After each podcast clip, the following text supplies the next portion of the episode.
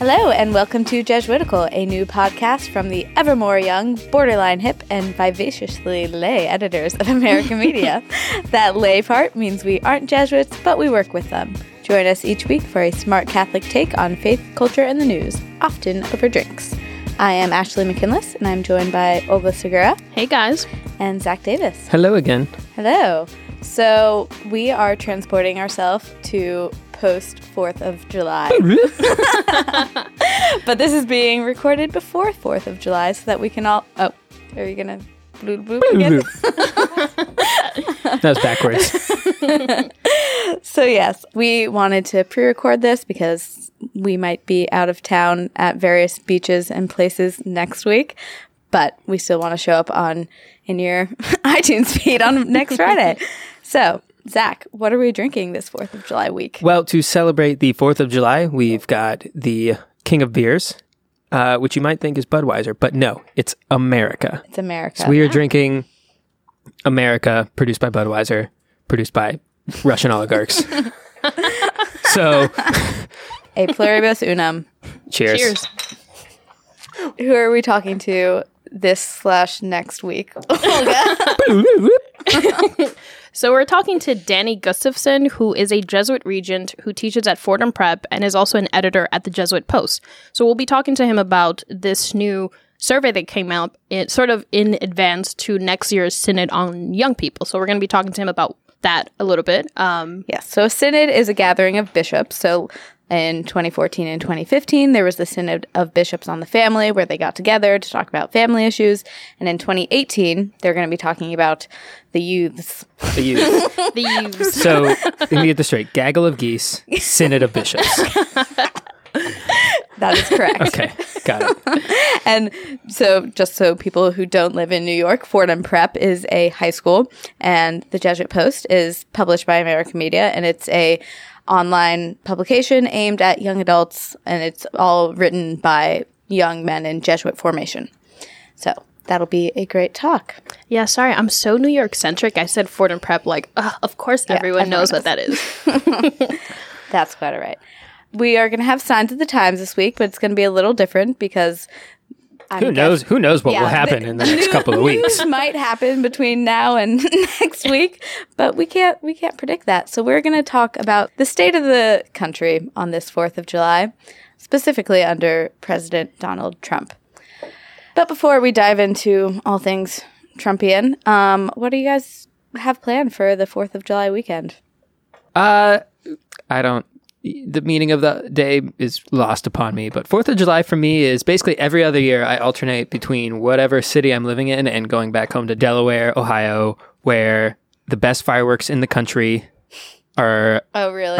Are produced. Better than the Washington Mall. Oh, my God. Yeah, that's so sanitized and safe.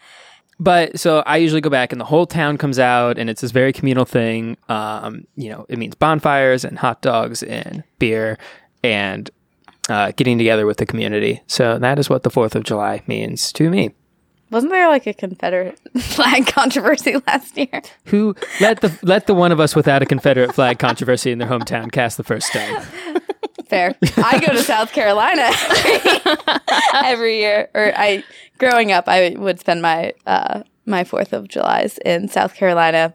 We would go to Lake Lure with all my mom's side of the family, and it was wonderful. And our favorite part of the night is when the fireworks are going. All 20 cousins sing "Proud to be an American," and it's great. What about you, Olga? Mine is very similar to what Zach was mentioning. My family gets together. We do this whole, like, this really big communal barbecue up in the Bronx, and we just eat a lot of food. Not really hot dogs and stuff, because for Dominicans, we just repeat a lot of what we do for Thanksgiving and Christmas. So it's a lot of chicken, a lot of pork, of really large portions. But there's some of that in hot dogs, I think. So yeah, we just get together, we eat, and we celebrate, listen to a lot of merengue music. And it's just like really communal fun time, you know, and it's kind of like the only time of year aside from the other two holidays where my family actually gets together when it's not freezing outside. So it's, yeah. Nice. So will things be different now that we have a president who's promised to make America great again? Will this be the best 4th of July ever? I mean, like I said, the holiday for me is like totally devoid of any type of like national spiritual significance. Yeah. For good or for ill. Speaking of which, yes. You wrote an article for America about national spiritual significance. Yeah. Nice segue. Thank you. So your article is called Donald Trump's Sins Are Our Sins Too, and Impeachment Won't Absolve Them. Yeah. So when I was writing this piece... Do explain. Yeah. Basically, I was noticing that a lot of people, especially with the Comey testimony and... Comey is what? Former director of the FBI, who was fired by President Trump. Mm-hmm. A lot of people are hoping that this will prove collusion with Russian officials so that we can impeach Donald Trump and everything will be solved. And everything will be solved. And what I was trying to point out was that this obsession with impeachment is a form of escapism a little bit because Donald Trump is in fact 100% American and produced by us and our structures and our history and trends. Mm-hmm. So failure to reckon with that and sort of just push him off as a scapegoat and impeaching him is problematic. Yeah, and this is partly in response to people who are, there was, right after he was elected, like, not our president. So you're saying he is your president. Yeah, he's totally our president. He's my president. Yeah. He's your president. He's our president. Can I just read your opening paragraph? Sure. You say, I confess to Almighty God and to you, my brothers and sisters, that I have greatly sinned. I dropped the bomb on Hiroshima. I aborted the fetus with Down syndrome. I took away the coal miners' health insurance. I pushed for higher sentencing requirements. I blocked the refugee. I deported the undocumented. Wow, Zach. It's pretty messed up. I know. I've done some rough stuff in my life, but... So, yeah. So, what is the connection between how you see the politics of this and the Catholic... like conception of sin? Yeah, it's I confess it, but I say it with the community, in front of the community, and I ask for absolution and with the community. And you know, even the most innocent among us, babies, are still born with the sin of Adam and Eve. Is something we all teach. So we all share. There's no such thing as a private sin. Yeah, and I think one line that I really found interesting in your piece is Americans have long believed in the myth of our exceptionalism, and I think that's where a lot of the he's not my president is coming from, because I think a lot of people want to think that Trump just came out of nowhere and America has always been this wonderful nation where we've always done these really fantastic things. But it's, you know, if we look back all throughout history for people of color, Native Americans, you know, we have always had awful moments in history. And I think it's easier to point the finger and to just say like, no, I didn't vote for him. I have nothing to do with this, but that's not true. Yeah. And, you know, just as Christians share the sin of our first parents, Americans share in the original sins of our country. You know, as a white male, I can't exist without all of the privileges that come with that. And similarly, as an American, you can't exist in the structures that exist here without also existing in the same structures that, you know, produced slavery and internment camps and redlining and extermination of Native Americans. And because of that, we all live here and we all participate in those. And we have to acknowledge that. I mean, don't get me wrong. I would fully support getting his hands off the nuclear codes.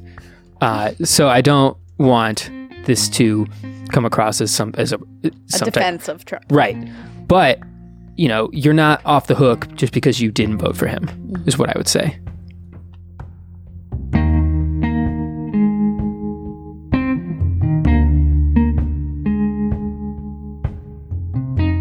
Do we typically say welcome back? I haven't done this part in a while. We usually say, and now we're joined by. All right. Well. Right, that's why we usually say. Yeah. And I don't know. Now I'm second guessing myself. And now we are pleased to welcome Danny Gustafson, who is a Jesuit regent working at Fordham Prep. What are you teaching there? Religion. I've got freshmen and juniors, and next year freshmen and seniors. All right. Great. So you're teaching them, and you're also editor-at-large at the Jesuit Post. That's right. Published by American Media. Editor on the run.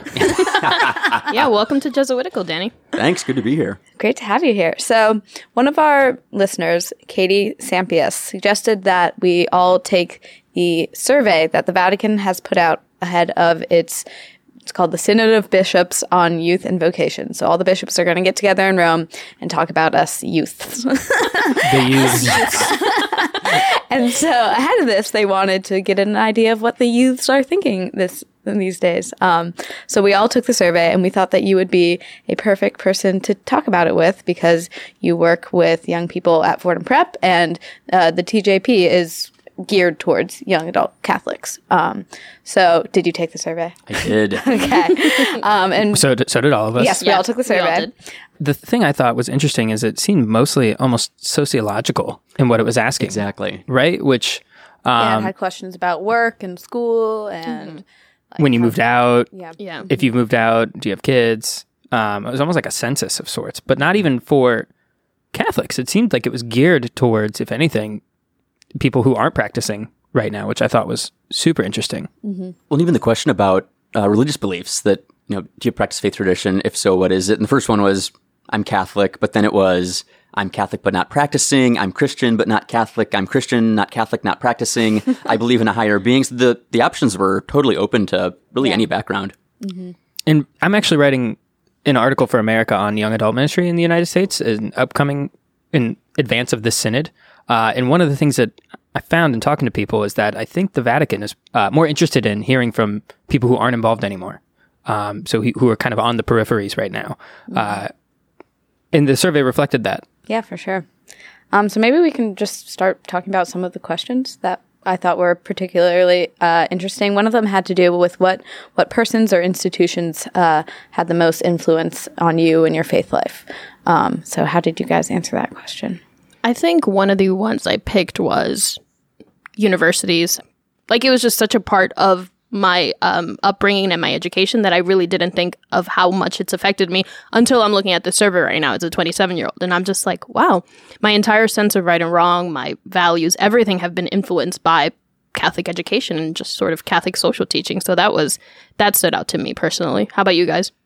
I put a lot of my teachers and, you know, professors were really important to me. And so being, you know, and I didn't go to Catholic school until I went to Loyola Chicago, and that was my first experience of Catholic education. But even then, you know, it wasn't necessarily teachers who were invested in it because it was a Catholic school. It was just sort of people investing in me and supporting me and, you know, pushing me to do what I was talented at. So that's what I put for the people that have influenced me the most. I was surprised by my answer too, just because now I'm so engaged in the church. I work with the church. But when I was a kid, like, priests and women religious were not a part of my life, really. I went to church, but I was not getting advice from priests.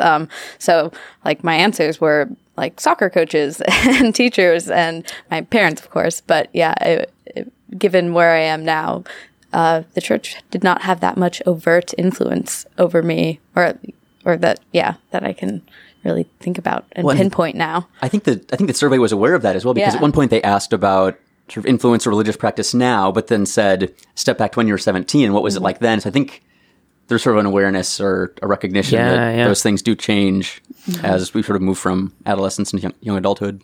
But it's interesting because I also, in addition to, I mean, coaches cut me from the basketball team, so I did not put them as a huge influence on my life. Influence in different. That's a good point. Yeah, you certainly haven't forgotten. I opened up the free. My free response was purely venting about that episode. Any of our listeners will know. But you know, I was super involved in a youth group, sort of and it happened by chance. And so, even my decision to go to Loyola was definitely influenced by that. You know, I always think of what my life would have been like had I not gotten involved in that youth group in high school. And it's the way I imagine it is very much I would have gone to, you know, a public college, studied English. Been like, antagonistically agnostic probably. Mm-hmm. And my whole life's different because someone invited me to a youth group, and I actually got to know a lot of youth ministers and priests that, you know. Was it a pretty girl? and a pretty girl. So Danny, how about what kind of answers would you get from the young people that you work with or the young people that you teach? I wrote about a couple years ago when I went to Philadelphia for the weekend the Pope was in town, because a friend of mine who was working at St. Joe's Prep at the time was organizing a pilgrimage there for high schoolers from all over the U.S. And I think Canada, maybe Puerto Rico, were invited as well to come and stay at St. Joe's Prep. And we had a conference over a couple of days with the different talks and then breakout sessions and time for praying together in Mass and reconciliation service and all of that. And then we went down to the papal events in Philly with all of them. And during the reconciliation service, this friend of mine who was organizing it stepped outside of the church just for a minute. And one of the student organizers of this event was sitting on the curb just sobbing into his hands. And my friend goes, so-and-so, like, what's going on? And the kid said, I have never experienced God like this before. Wow. That's beautiful. Yeah. What do you think are with your students, the biggest barriers to faith or feeling like they're a part of the church today? I think that they don't want to be told what to do or what to believe. So they're teenagers. They're teenagers. Exactly. Exactly. It's just raging hormones and all kinds of angst. No, I think that they can be taught facts, but I have found them that they're more responsive to me when I'll sort of give them the facts and give them ways to think about those things, but let them put the pieces together and sort of come to the conclusions on their own. And they buy in pretty significantly if they just get a little more space to sort of be adults in some way and choose to claim this or not for themselves and not have me just sort of throw a catechism at them for 40 minutes a day all school year long, but to give them the information certainly and to teach what the church believes, but ultimately let them put the pieces together on their own at some point. Yeah, that definitely resonates with me. I was raised Catholic, went to Mass, but it wasn't until I was in college and didn't have my parents dragging me to Mass that my faith really became important to me. Here's something that I really want to get into is like, what is a young adult really, for the church? I mean, they're one of the most fluid demographics. Young adults can mean student, can mean working, can mean married, can mean have children of their own. Children of their own. They could have kids that are 10 years old, yeah, right? Yeah. So how do you minister to that demographic? And I think this is seen on the parish level too. No one really knows what they're doing. Yeah. Has anyone ever been to a young adult event put on either by their parish or their diocese here? Yes. No. Yeah. So, I mean, and right now I think the answer is let's have a theology on tap. Right. Right. Yeah. That's basically the only thing people are doing, right? Like give them beer, which is not a bad scenario, but also I don't know if it's working. I think the church needs to shift the way it thinks about young people. Like, I think the danger becomes if young people are zoo animals at the Synod, right? Yeah, that's what I'm also thinking, do young people need to be like targeted as young people or incorporated into the life of the church as just regular, like, I don't know. I feel like the church is like one of the last places where you can like interact with people who aren't your own age. And so maybe it's more important to have a book club that like 22-year-olds and 6-year-olds feel welcome at than to like have a young adult happy hour for, or theology on tap kind of thing. I mean, that's something I've said in our own parish. Mm-hmm. I don't have any shortage of like drinks with friends in my life. Right, I don't need more of that. So, like, if someone's like, hey, we're having drinks and social after Mass for the young adult group, I'm not going to, and, I've got something else to do. I'm not going to feel any guilt whatsoever skipping that. But if someone's like, we're going to do small group faith sharing, and then I'm missing out on someone I have a relationship with, and, they're telling me where they're experiencing God in their lives that week, and I'm missing out on that as well. That, I think, is something, I don't have. Now I do here at this podcast, but does that make sense? I don't know. No, I think it does. Well, I think a question there is that a way of ministering to young people or is that a way of ministering just to people? Yeah. I think these are naturally things that could be incorporated into the overall ministry of a parish or a school or whatever the community is. But I think these are just good things to be done that might be of particular appeal to young people, but I don't think they're limited to people between the ages of 16 and 29, certainly. Yeah, it reminds me of, I retweeted this from our Jesuitical account, but someone who was like, me, heck yeah, I'm a pious Catholic who wants more community. Also me, no, I won't join any church groups. Which like really sums up a lot of young people's positions right now. I don't know. Yep. Yeah. That's how I feel. It's like, yeah, but also, no thanks. Yeah.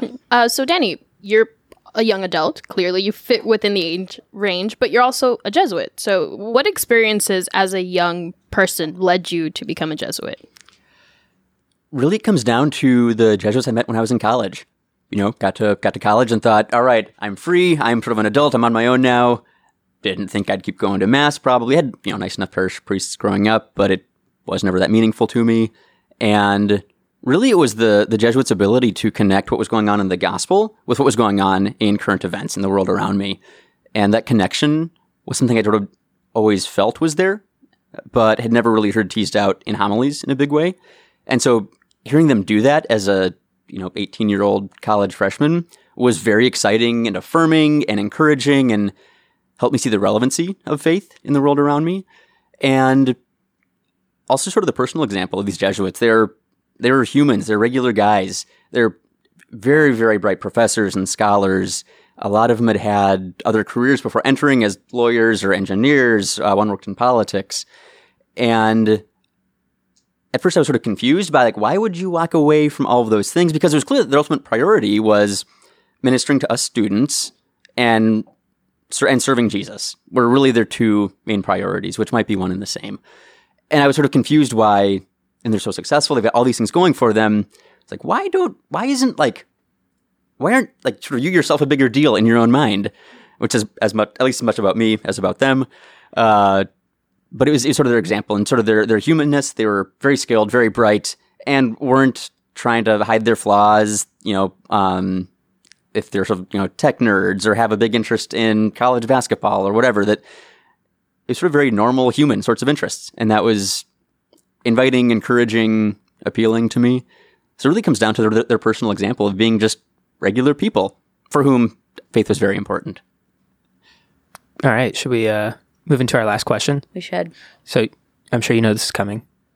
We ask all of our guests, if you could canonize one person, living or dead, fictional or non-fictional, Catholic or not, if you were given those powers, which we're giving them to you right now. We have the power to give you those powers. Yes.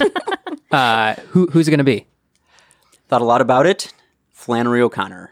Ooh, okay. Yeah. Nice. Favorite author. That hasn't come up yet. No, I'm surprised. Yeah. But no, I think her use, her writing is beautiful. It's challenging. It's a little grating. That I find it moving. I don't know if I like it or enjoy it on sort of a surface level, but it's challenging, which I appreciate.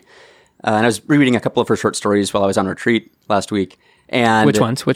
Revelation was the one I sat with for a while. Nice. And her use of the grotesque of sort of who's the ugliest or most repulsive person in the story, and they're likely going to wind up being the voice of God in that story. Challenges me in sort of my own spiritual life and in my own life, sort of day to day.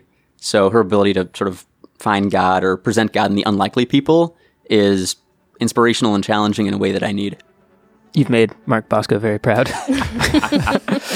All right, Danny, thanks so much for being with us today. Thank you, Danny. Thank you. My pleasure. Thanks for having me. And good luck with the muse. Thank you.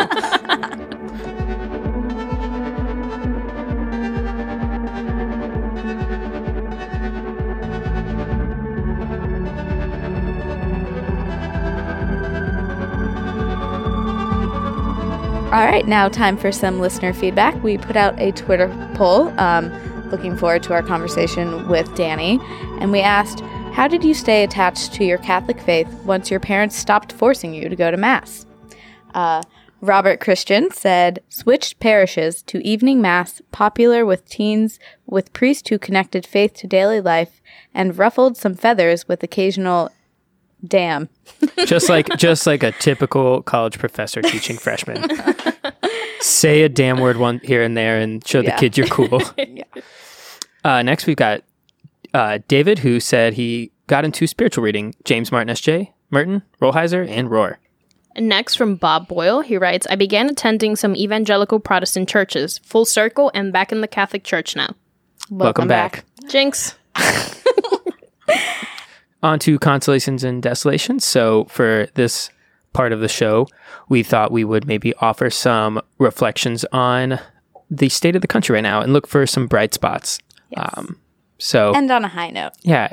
And on a high note. Where do we see God working? Which is totally not a form of escapism. No. Looking for good points when everything is bad. What do you have, Zach? I would say something that I've seen in the country, just with myself paying attention to things more and friends looking at things more, is that I feel like people are paying attention to the political process in ways that they aren't before. The emoluments clause. Right, no one knew what that was a year ago. Right. Thankfully, someone is stepping all over different, constitutional amendments that have become dormant for a while, and we're paying attention to things like this more, and we're listening to daily news podcasts to try and keep up with the pace of current events. Mm-hmm. I don't think I would have been doing that before this, but you know, some of us are team NPR Up First, some of us are team The Daily, but some of us are both. Yeah, so that's what I would say is it's probably good for our civic health that we are paying more attention. I'm sure there are next steps. But that's a good start. Yeah. What about you, Olga? So I think one of the places I'm sort of seeing hope is just with all this rhetoric we've seen from this administration on immigrants and the undocumented, seeing various churches across the country just sort of popping up as sanctuary places for the undocumented, that's been really consoling for me. I come from an immigrant family. I'm an immigrant myself, and I have undocumented relatives, and just seeing that regardless of what the government is saying, there are still church communities that are going to be there for these people who are terrified right now. And that feels super hopeful and super consoling. That's great. Ashley, what do you got? So this is anecdata. That's my favorite kind of data. That's the only data I trust. So I think the political situation has caused a lot of people to really crave the grounding that a faith community can give you. A couple of guests on our show, Tracy Wigfield and Scott Detrow, both talked about how just the craziness of first the campaign and then the first few months of the Trump administration has really made Mass a place of like calm and reflection that they really need in the midst of all of that. So I think it's reassuring that people are still turning to the church in a time like this. It's funny, the church is, you know, I forget who said it, but either afflicting the comfortable or comforting the afflicted. Yeah. Yeah. So should we roll credits? Wait, can we first say goodbye? Yes. So, oh Lord, I don't want to do this. Yeah. I've been in denial about this for quite some time, so I would just rather pretend. Okay. It's not happening. This is the last episode that Wyatt Massey. Shut up, Wyatt. He's in the background trying to get us to not do this, but we have to. This is the last episode produced by Wyatt Massey. He has been an O'Hare Fellow at American Media for the past year, and this is his last day here, and we are so sad to see him go. And honestly, like, would not be where we are without you. Really? And that's not an understatement or a cliche, but I would look at you if I didn't have to stare at my mic. I mean, you've done everything from make memes to learn audio editing programs to figure out how to hook up mics to give feedback. Literally everything. So you've been... and he was our first, when we were doing pilot episodes, he was our first guest. And that is when we realized, oh, we need to have guests. We can't carry this by ourselves. We can't just be like the three of us talking. Yeah. So you have really, I'm not going to turn around because I might start crying, but you have literally been a part of this from the very beginning. When we were in like that dark studio in our old office, it was just like us three and Wyatt. I think no one at that point was still taking us super seriously, but Wyatt was there, you know, pushing us forward, and we were going to miss you. Why you will always be with us in our hearts. Always. So he's not dying. He's just moving on to his next project. He's just moving on, but... God. So, yeah, thank you. You will always be with me in my podcast feed. Oh, thanks. Oh, my gosh. I said I wouldn't cry. Don't do it, Ashley. I can't. If you start crying, I'm going to start. All right. Roll those credits, Ashley. Okay. Jesuitical is brought to you by American Media and produced by Wyatt Massey and Eloise Blondio. Our editor is Noah Levinson. Jesuit formation provided by Eric Sundrup, SJ. Adult supervision provided by Carrie Weber. Research help provided by Emma Winters, Jack McCordick, and Anna Marchese. Our logo is by Sean Tripoli. You can follow us on Twitter at Jesuitical Show and find us on iTunes and leave us a review, or find us on Stitcher or wherever else you get your podcast. And you can send us your questions, feedback, cocktail recipes, and tell us where you found God this week at jesuitical@americanmedia.org.